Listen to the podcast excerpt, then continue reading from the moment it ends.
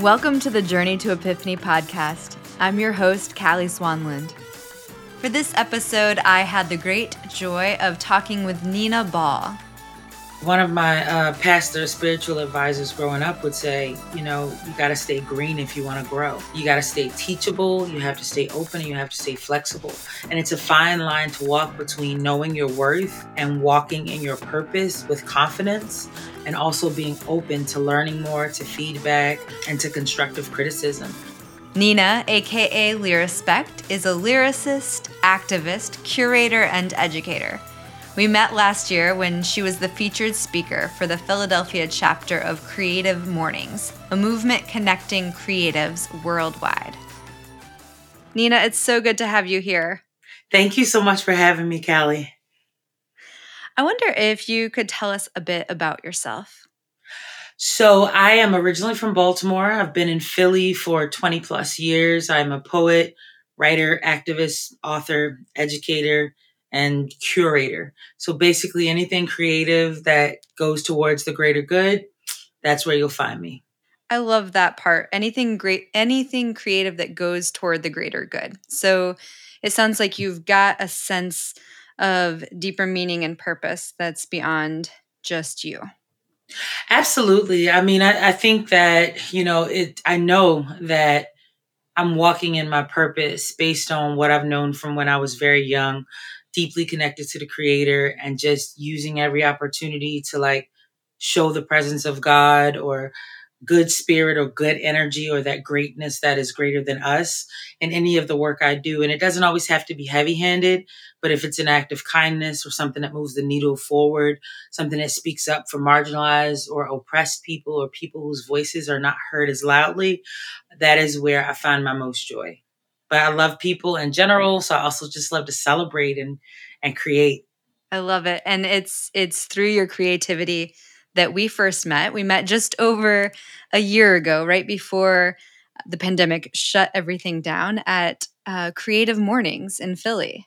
Yes, yes, that was a wonderful opportunity. Uh, Michelle of Witty Gritty reached out to me and asked me if I'd be interested, and I jumped at the chance. And uh, I think the subject was roots at that time, and I just talked a little bit about my roots. Um, I know there are a lot of ways they could be in, in, interpreted, uh, but that was where I found the most uh, energy surrounding it. So it was really fun to play with that topic and really talk about the things I've learned from my family, my community, and to share a little of my work and my journey according to my purpose.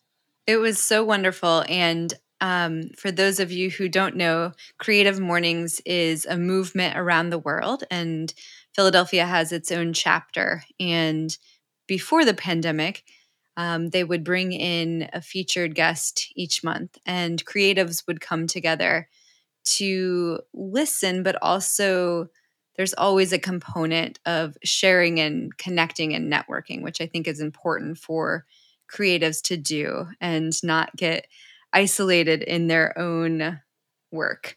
Definitely. And the really cool thing about Creative Mornings is that that talk on roots was happening around the world. Um, so that was really cool because that was the theme for the month. And so every talk was unique. That is so cool. I I went there that day as a I I can embrace the title creative, but I was still trying to find my own creative grounding and I went there to be inspired and you brought it. you you brought what I was looking for that day and I remember just going up and striking up a conversation afterwards because there's something in my heart that craves and longs for those soul connections with other creatives. Mm-hmm. Do you know mm-hmm. those connections that I'm talking about? Mm-hmm, mm-hmm. Definitely, definitely. Yeah, it was wonderful connecting with you and meeting you. I, I, I think you or Jeremy had asked a question specifically around spirituality, and I thought that was so good and so interesting. It gave me an opportunity to really express to the audience the deeper dive that I take when I go into my writing and and creative process. And you just had such good energy, and I was like, I really do hope we get a chance to work together. So, yeah, it was wonderful. Well, well here we are, and um, it has been it has been so wonderful getting to know you and i will confess Likewise. to our listeners that this is take two of our podcast. Um you know there there's something uh something out there that wanted us to get another chance to work together. And yes. uh, our our first recording um, failed on our our podcast platform unfortunately but also um, it gave us this other chance to connect again. And um, and have this conversation in a renewed way and i'm grateful for that mm-hmm. me too so i wonder if you can tell me as a person who loves spoken word and loves poetry but doesn't quite know the difference between them can you help us understand um, your art and how you conceive of the differences of spoken word art. Sure. So I consider myself a poet. Um, I, I definitely do perform spoken word poetry, and I, I think that would be a fair assessment. Uh, for me, as a poet, it's in the writing, it's in the intention of every word choice and every connection made from thought to thought. Uh, and it has multiple meanings and feelings when read by different readers. A spoken word poet might have less content, not necessarily, but could have lighter content, simpler content, but they perform it in a really expressive way that's entertaining and it gets the audience going, right? I feel like the spoken mm-hmm. word um, acknowledges that there is a listener in that moment. And I think that that's where the performance aspect comes in. I like to meld the two of doing the work on the front end of writing about something that means a lot to me. And whether it's read in a book that I release or whether it's performed by myself, it has a similar impact, um, but unique when it's performed aloud. I, I resonate with that as a preacher. I enjoy the art of crafting the sermon as much as I enjoy the art of delivering the yes, sermon. They're yes. so different and they're so important to me. And I'm hearing that in your description of poetry and spoken word and the ways in which they can dovetail, but yeah. the ways in which they're also distinct. If I can ask you a question, I'm so glad you brought that up. What's your writing process like uh, between writing and then sharing the sermon? Ah, the tables are turned. I love it. Just for a moment. yeah. So for me, it's important to sit with whatever text that I am um, interpreting or drawing upon, which mm-hmm. um, in in my church in the Episcopal denomination um, is assigned ahead of time. We have um, a calendar which uh, shows us which Bible readings come up on a given mm-hmm. Sunday. Mm-hmm. And the unique part, the not unique part, but the challenging part uh, for me is is that I I don't have any wiggle room with my deadline. If I don't have a sermon written by Sunday morning, I've got to stand up there and say something. yeah, you got to So, um, so I start um, if I can, you know, a few weeks beforehand, um, uh, looking at the readings for that day. Um, but definitely sitting with it um, throughout the course of a week and when I know that my writing process is part of something much bigger than I am, is mm-hmm. when I get an idea in my head that I feel resistant to. Mm. Um, when something, it's often with, um, you know, some hard justice topic that um, I hear in my head and I know that it's going to ruffle some feathers mm-hmm. and that it would be easier to just ignore that and and go with something fluffy mm-hmm. um, but once it once it gets in my head and heart i know that it's not of me and that resisting it is um, it's of no use yeah yeah because um, at that point it has already taken root and yeah.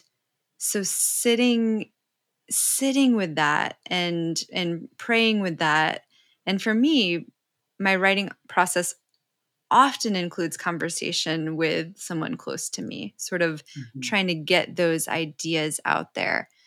And once it's on paper, it's only it's only half finished for me until I birth mm-hmm. it into the mm. world mm-hmm. through the delivery of it. Mm-hmm. Um, it is it is somehow incomplete for me. Yeah. I, I hear that 100%.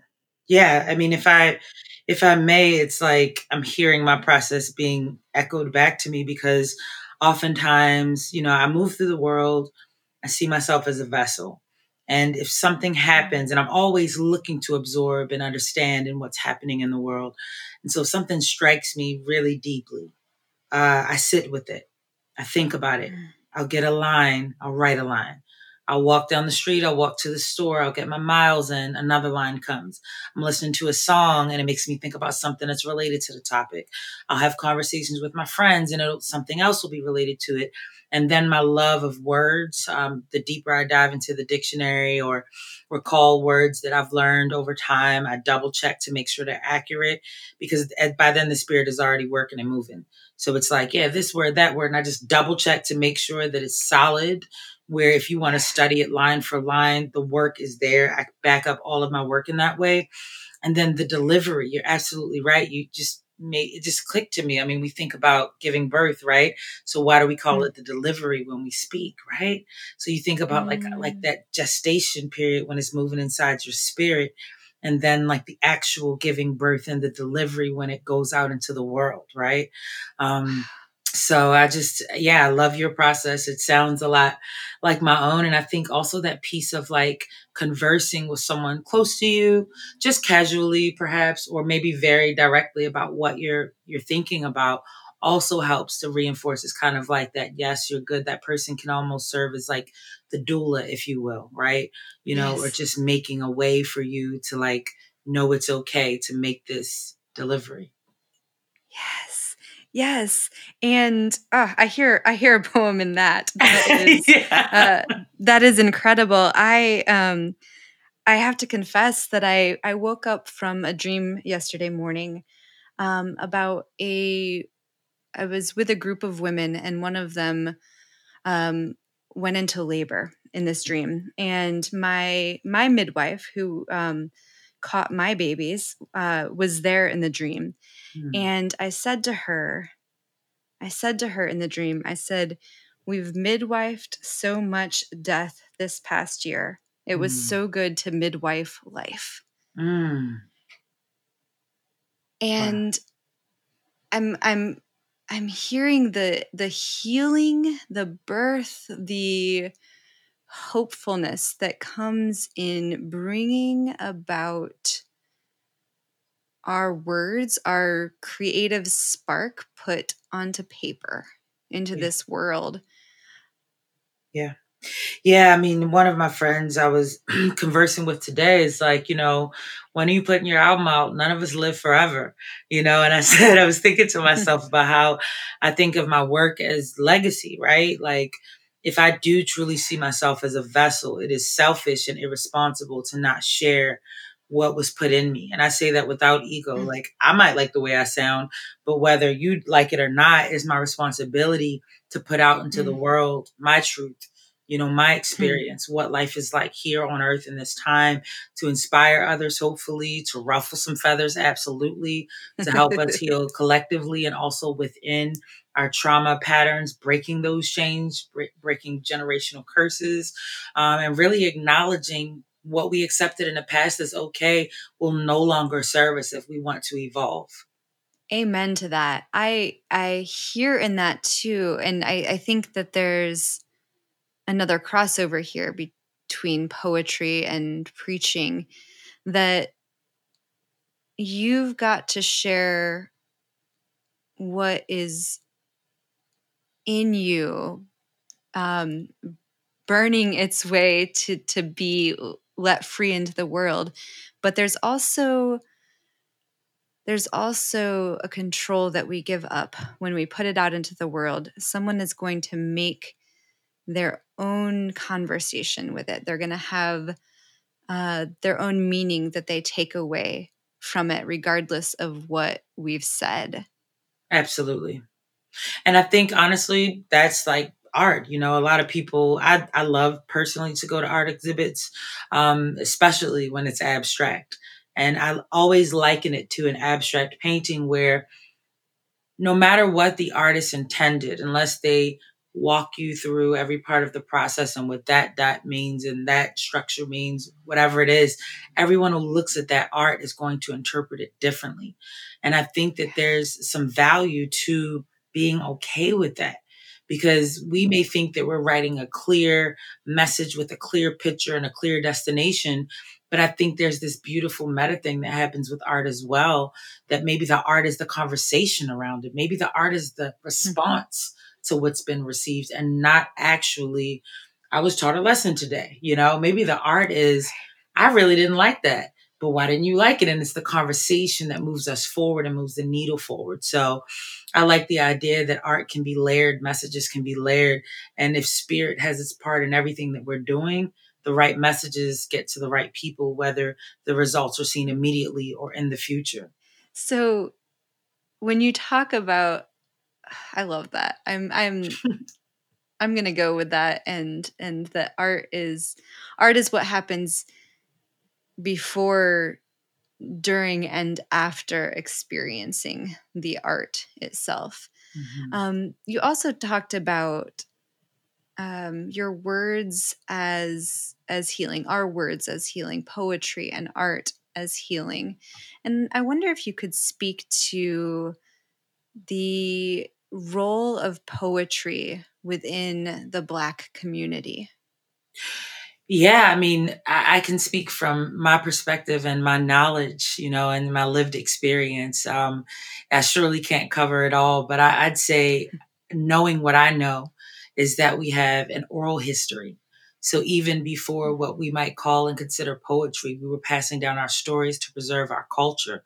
And that came in the form of griots, um, just preserving different elements of things that would inspire us, encourage us, and bring us hope. And so that oral history is strong within people of color, Black people specifically.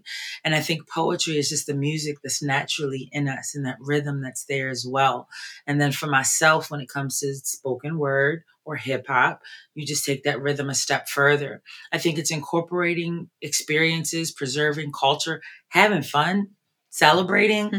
and also setting the record straight. I think poetry is such a beautiful and rich, rich topic because it's, I mean, it's literally words. I mean, we have conversations all the time. It's just crafted conversation, right? Sometimes one sided, sometimes left open for others to talk back to, sometimes call and response.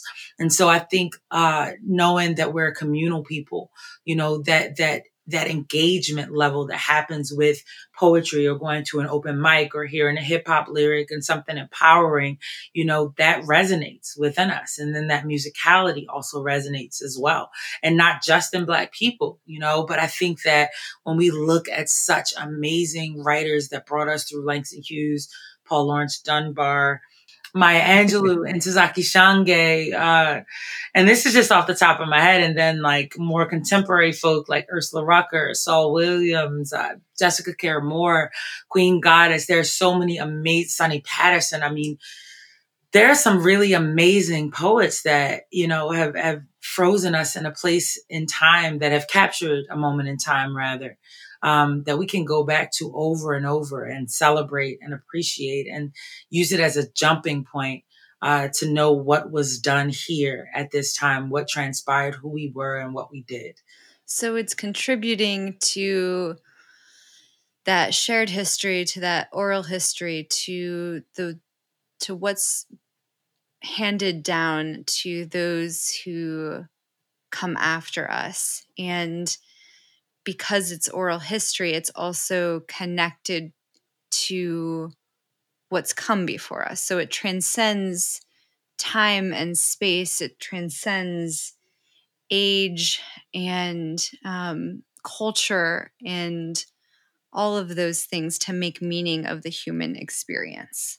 Absolutely. And I mean, of course, we know there are exceptions. You know, um, some people write just for fun, and sometimes it ends up being very destructive, you know, and there's no reference to the good energy or the strength and the power that came before. Um, and you think about the power of mantras and people repeating things over and over. And I do think that music is poetry as well.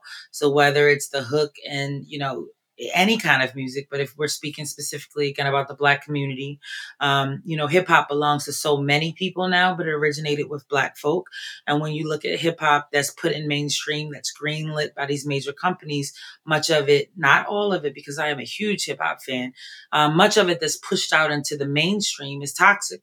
And if we're mm. repeating, mm these damaging things, then that does something to our spirit as well. So it works inversely, you know, um, it mm-hmm. works both ways. So I think there's a certain level of responsibility that if we call ourselves artists, right? And that, not everybody does. And that's what gets them off the hook. I'm a recording star. I'm a rap star. I'm a pop star, you know, but for those of us that call ourselves artists, I think there is a certain level of responsibility we feel to make something authentic something that is true, something that is real, and something that will resonate with the human condition. I am fascinated by this idea of um, of thinking of of mantra as not only the the good things that we uh, repeat and internalize, but what are the the destructive and toxic things that we're repeating and, inadvertently um, making into a mantra for mm-hmm. ourselves. Mm-hmm. And I we recently saw poetry come to light uh, in the in the country's eye in such a beautiful, intentional way through the inauguration poem. Um, yes. What do what do you think of Amanda Gorman and her poetry that she's putting out into the world right now? I think she's phenomenal, and I am so proud of her from afar. I don't know Amanda personally, but I know that she passed through the ranks of our Black Girls Rock program. And I've been with Black Girls Rock for over a decade now as a creative writing instructor. You know, I directed the camp a few years, uh, and we met so many brilliant young ladies. And um, I am not surprised to hear that she passed through our ranks. And I think her words are powerful. I love the way that she presents herself. I love how she's opening the door for many people that have been doing this their entire life and just haven't been acknowledged for their content because it wasn't snappy and you couldn't put it on the radio. Um, so I'm extremely proud. I wish her all the best. And, you know, I personally just very much appreciate her for bringing it back to the forefront that yes, this is a beautiful form of expression that needs to make its way more authentically into the American landscape. I think just just as as we say that we need to respect and learn from our elders, we have so much to learn from our youth. And mm-hmm. I imagine Amanda's experience will change throughout time. Um, but right now, she's got a youthful perspective to share with us as well. I yeah. wonder how your own art has changed and transformed over your life thus far? Yeah, yeah. I mean, so as I mentioned, I'm originally from Baltimore. I started writing poetry when I was nine. Uh, I was very fiery in my own mind. I feel like I had a temper, and uh, my sweet Capricorn mom was mad chill. And I just always was upset about something. And I was like, I love her so much. I don't always want to be upset. I'm like, I just need to do something. Like I need an outlet.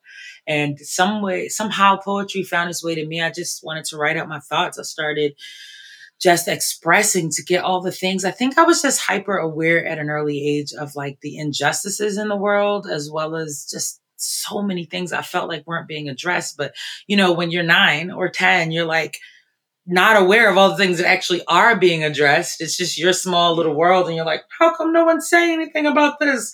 so it started with that passion of like, you know, wake up, everybody. You know, I I wrote um, a piece called July 20th, 2000, you know, and clearly if we do our math, that was 21 years ago. I was a bit older then.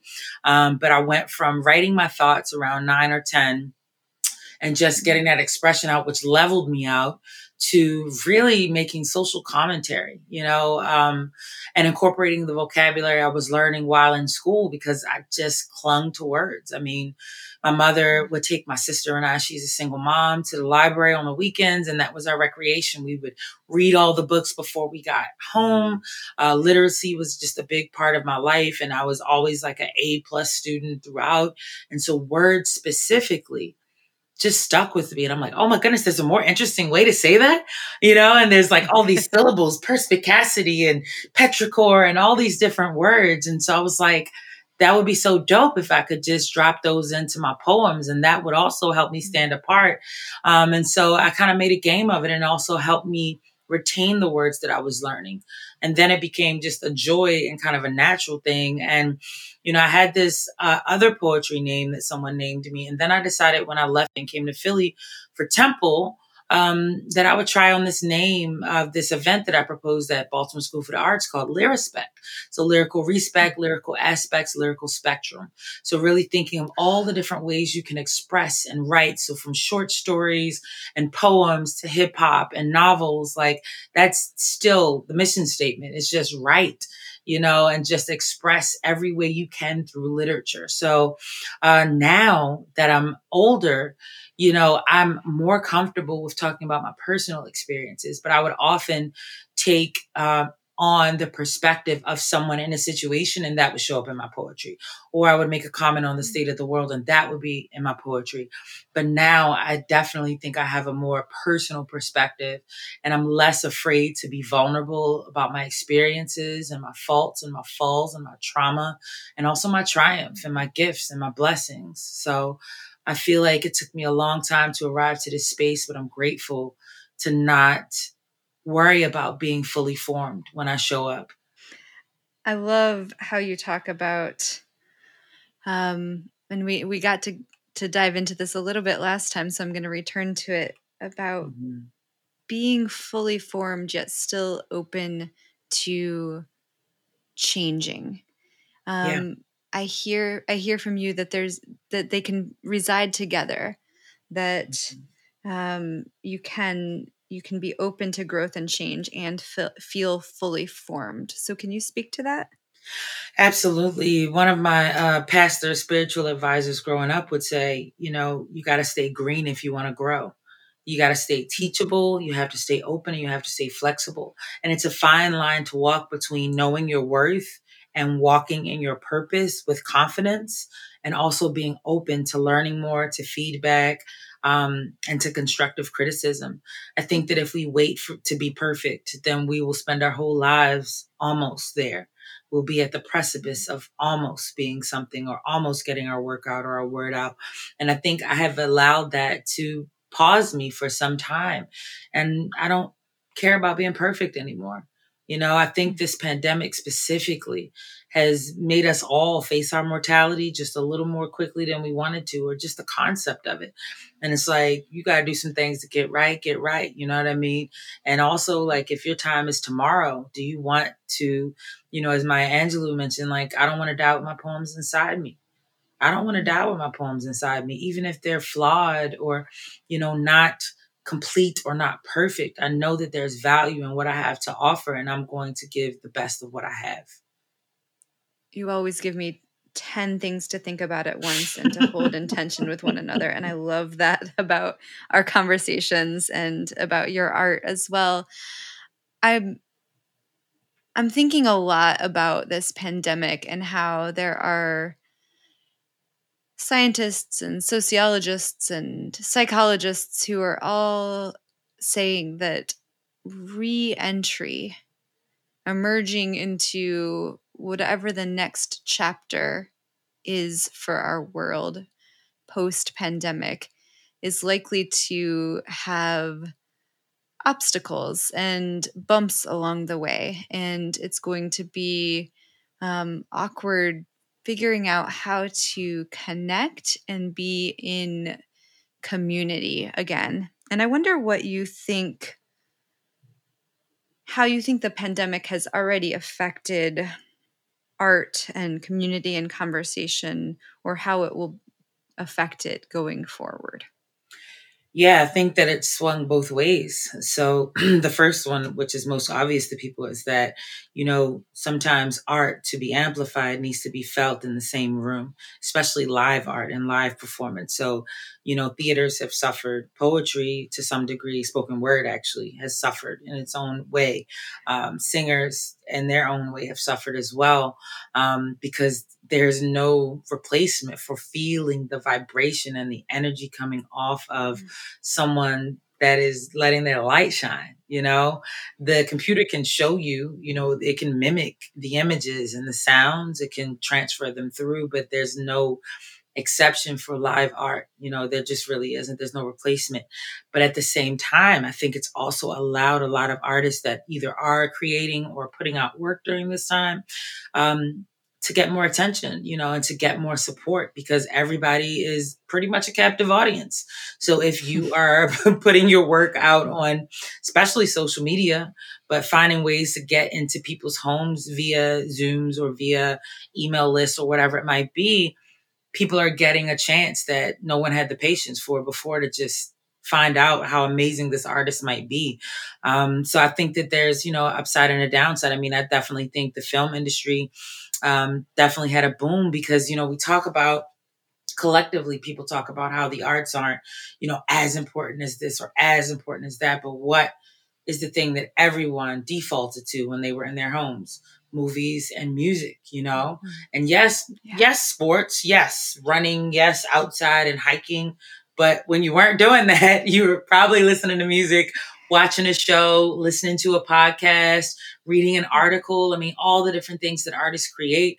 Um, and so, in in our own way, we've stood in the gap as artists um, and really did the lion's share of lifting in terms of helping people keep their sanity. Because how many people mm. escape with a song or with a show, you know, when they can't physically escape? Um, I think moving forward in general, I think we're we're divided, but not in a sad, scary way because I just refuse to look at life like that. I think there will be some of us that could main, you know, maintain our caution moving forward. Um, and we'll pick and choose what's worth coming out of the house for until we all feel entirely safe. So I think that we're going to see a lot of art and a lot of live performances in the summertime and spring. And as long as it's warm enough that we can social distance in an open space, I think people will show up and I think they'll come out. Um, you know, I know some people that are choosing to have events. I want to say that I know them well enough that they have a capacity on it and that it's well ventilated. Um, I'm not in that space quite yet, but something outdoors, absolutely. You know, drumming circles and poetry performances where, um, you know, there's no judgment whether you have your mask on or not once you know, I'm talking about a couple of months from now or a month or so from now when, you know, I'm not going to get into thoughts about vaccinations, but when more people, because that's inevitable, right? When more people are vaccinated people are a bit more relaxed, knowing that they have that safety, you know, to say, I really love that artist. I'm going to go out and see them, you know, or I really have been wanting to check them out. So I think it'll, it'll rearrange the groupings of people as well you know um, so yeah. and i think that the pandemic has really gotten our priorities straight as well like if you thought you had a million friends you have had to re-examine like which ones are you willing to leave the house to see you know um, and put that risk put that risk out for so yeah. you know and i think we have to all be mature about it and um and just do what we feel is best for ourselves and not judge other folk for their choices because we really don't know what they're going through, what they're thinking, or what precautions they've already taken. I think that across the board, I hear this past year as an invitation for people to get their priorities clear and mm-hmm. um and I tend to agree with what you've said and I feel really really good and hopeful about the fact that people have prioritized art. Yeah. Um, because it seems like that that could be something people throw to the side as a um, as an extra, as something mm-hmm. frivolous. But in, instead, people have recognized that it is integral yeah. to to their being and to their survival. Mm-hmm. And that makes me really hopeful. If humans view art as um, as not something easily disposable, then yeah. that is that is good. That's a good sign for yeah. humanity. That's a good sign for connection. Yeah. And you know, Callie, I just feel like people don't realize how hard artists work at their craft. Like people that have been doing this, like they work hard at it in the same way that you admire an attorney or a doctor or a surgeon or, you know, a teacher. Artists work at their crafts and you have to, you can see for yourself who's who. You have to look a little bit more closely because everything looks the same from far away. But when you really zoom in on a person's body of work or their career or what they lend their voice to, it's just as important as the work of any other craftsman or white collar person or whatever other employment is out there. You know, I just I just can't stress that enough. So like I'm so glad that we're on board because it's hard getting your respect as an artist. You know, I see people and they're like, "Oh, you still doing that poetry thing?" I'm like, "Well, actually, yes, and it's paying my rent." You know what I mean? Like, so it's not quite that poetry thing, you know. So, yeah. um, yeah, yeah, yeah. It is. It is. Yeah, it's not a side hobby. It mm-hmm. Mm-hmm your purpose your vocation your gift to the world and i am i am so grateful for your gift to the world and uh, the gift that you've uh, brought by you know our our paths crossing this past year um, yeah. i know that you work hard i get to follow you on social media and see um, some of the things that you're creating and working on and and it is um, such a joy to behold your vulnerability and um, the the rawness with which you allow us in. Mm. And um, I wonder, I wonder if you can share one of your pieces with us. If you would gift us with a poetry, a piece of poetry that you've written. Yes, yes. So as I um, pull it up, I want to just say thank you. And hearing that is definitely appreciated because sometimes for half a second I'll think about what content I'm putting out and I'm like, you know, I just need to trust that regardless of the content, but, but specifically when I'm putting out content around race, that allies are allies and that we're past the point of knowing that you know pro black doesn't mean anti white or pro something doesn't mean anti this or pro you know and just really getting into the colors and the flexibility of you know, liberation period. You know, I, I did this talk and I'm going to share the poem, but I did this talk uh, at the Barnes and we were talking about anti racism. And I said that I personally challenged myself to make sure that I am also thinking about the other oppressed peoples around the world and not just wanting to garner support for you know my movement and the movement of black people you know?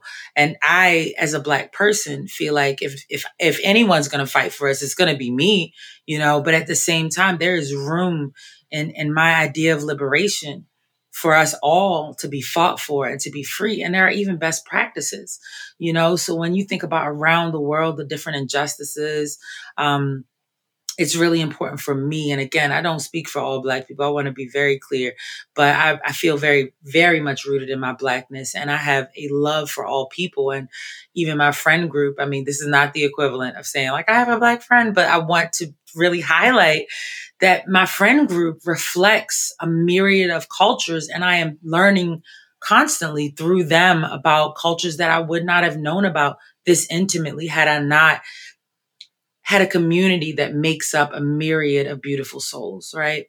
Um, so that's that's really where my message is there. And so hearing that you're receptive to it, you know, and there's not a feeling of like, well, what is she really talking about? You know, um, is comforting, you know, because I want we have to have conversations in order to move forward. You know, we have to mm-hmm. stop being, especially in America, so precious about our feelings and so afraid to say the word black or white. You know, um, we this is you know this is how we have conversations. Yeah. We have to use shared vocabulary with some shared meanings. We have to build some meanings together. There's so much to do. So, um, so thank you so much for that, Callie, and thank you for acknowledging that. I just just wanted to say that. Thank you.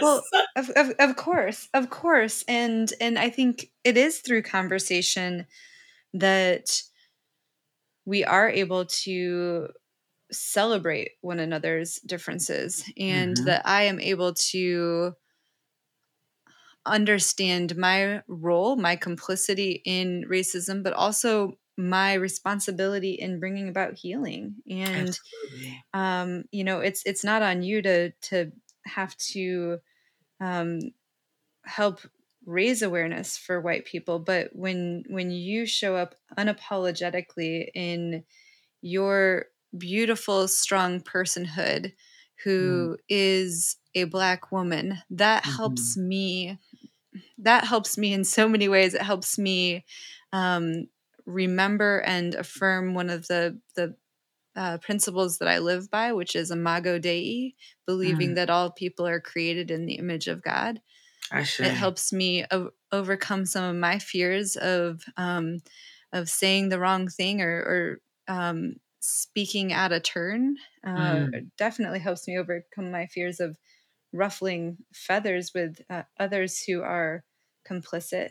It helps yeah. me it helps me create genuine connection mm-hmm. with you and I appreciate your wholeheartedness in the way that you show up to the world and to these conversations. Thank you. Thank you.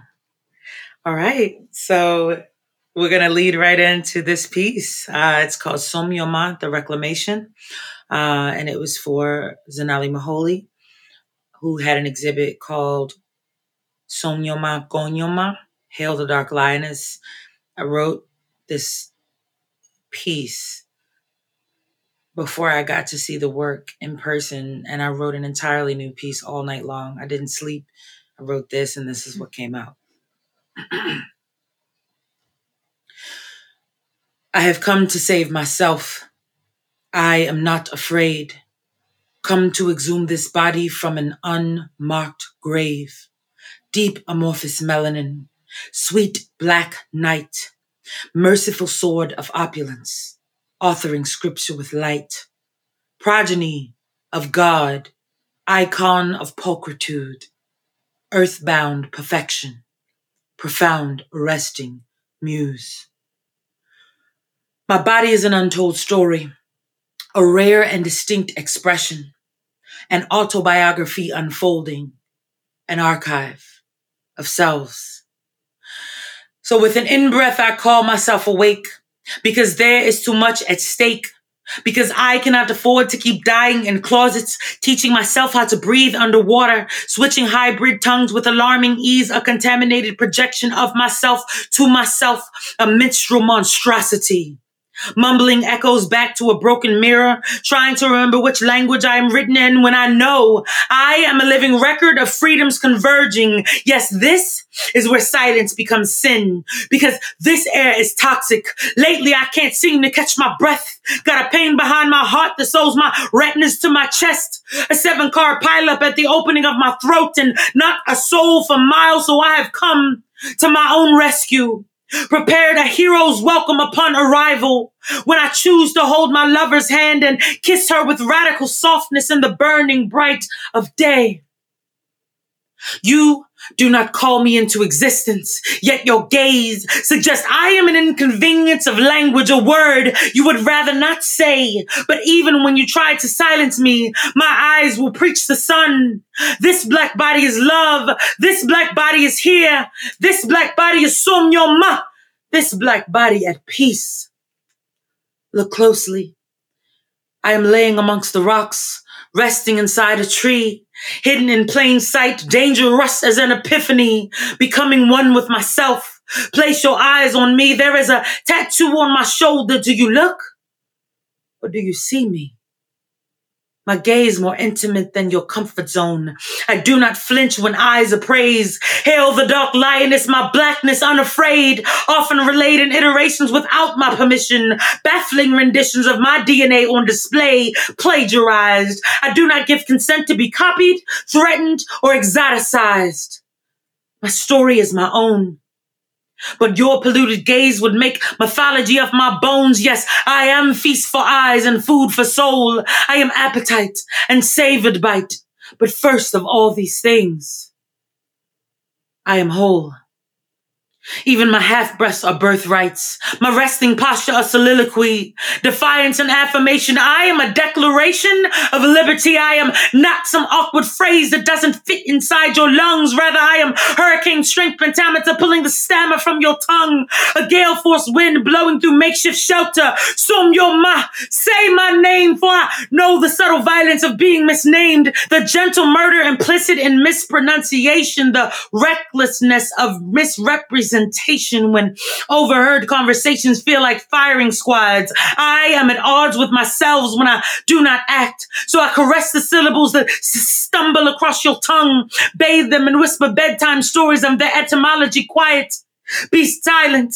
This darkness is glorious. This fierce beauty, cognitive dissonance for the colonized mind, a well placed explosive in the heart of a virus, a disruption that calls you awake with an in breath. No, I hear, but I do not listen when you say that I do not belong in this particular place when your eyes police me and your actions insist that I continue breathing, but at my own risk, I will not spend my life as a mispronounced phrase because you refuse to learn my name, though you have called for my erasure. I persist. Behold, I am a monument unto myself, a sacred gift.